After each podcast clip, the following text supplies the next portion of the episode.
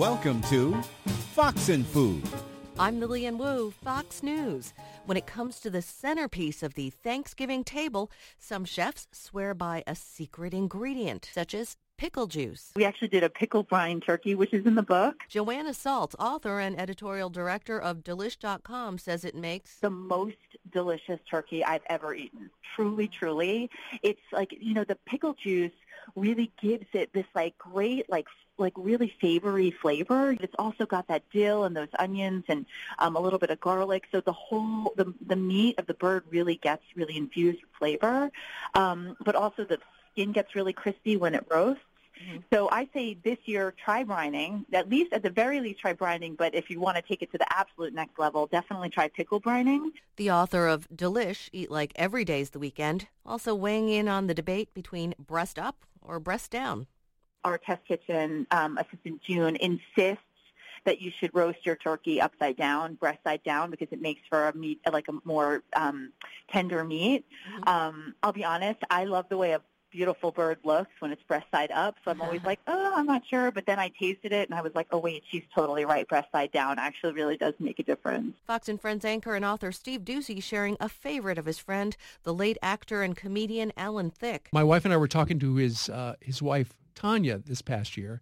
We were talking about uh, the cookbook, and I asked what Alan's favorite recipe was, and she said, "Well, that's simple. It's it's the turkey." And uh, we we queried her, "What well, what's special about the turkey?" As it turns out, you baste a turkey in vermouth for you put it in the day before.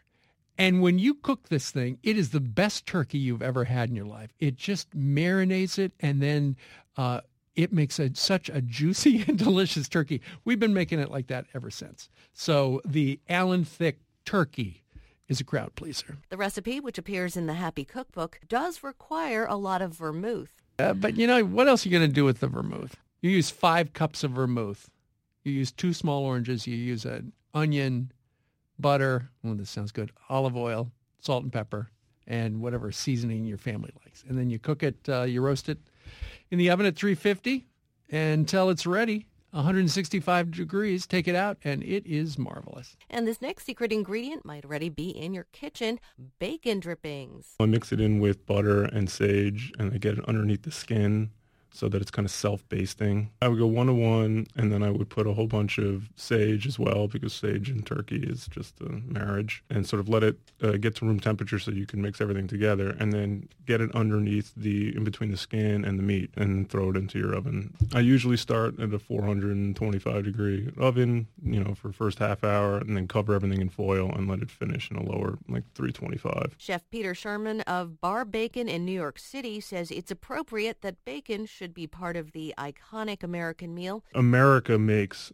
a product, this bacon product, that is better than every other bacon that you're going to find anywhere else. Saying the range of bacon varieties is staggering. If you go all over the country, you get different varieties of bacon depending on where you are. So if you're down in Louisiana, you would get Cajun bacon. If you're up in Vermont, you're going to get maple bacon, right? So if you go to Texas, you're going to find a lot of beef bacon. It's the flavor of the area. People are you know, manipulating the flavors and how they're curing it to get, you know, uh, you know, more than just smoke and salt into into the final product. In the restaurant right now, we have a, a flight of bacon that we serve, which is the most popular thing, as you could probably imagine. Um, that has four different varieties of bacon. So there's a jalapeno bacon on it. There's a black pepper bacon on it. Uh, there is a, well, there used to be a corn cob smoked bacon on it. Uh, there's a maple bacon and I think a pecan smoked bacon. And we all love Thanksgiving leftovers, but the Thanksgiving ring, Saltz says, makes them extra fun. Basically, like sort of a puff pastry. We actually use a crescent dough, but you could basically use anything.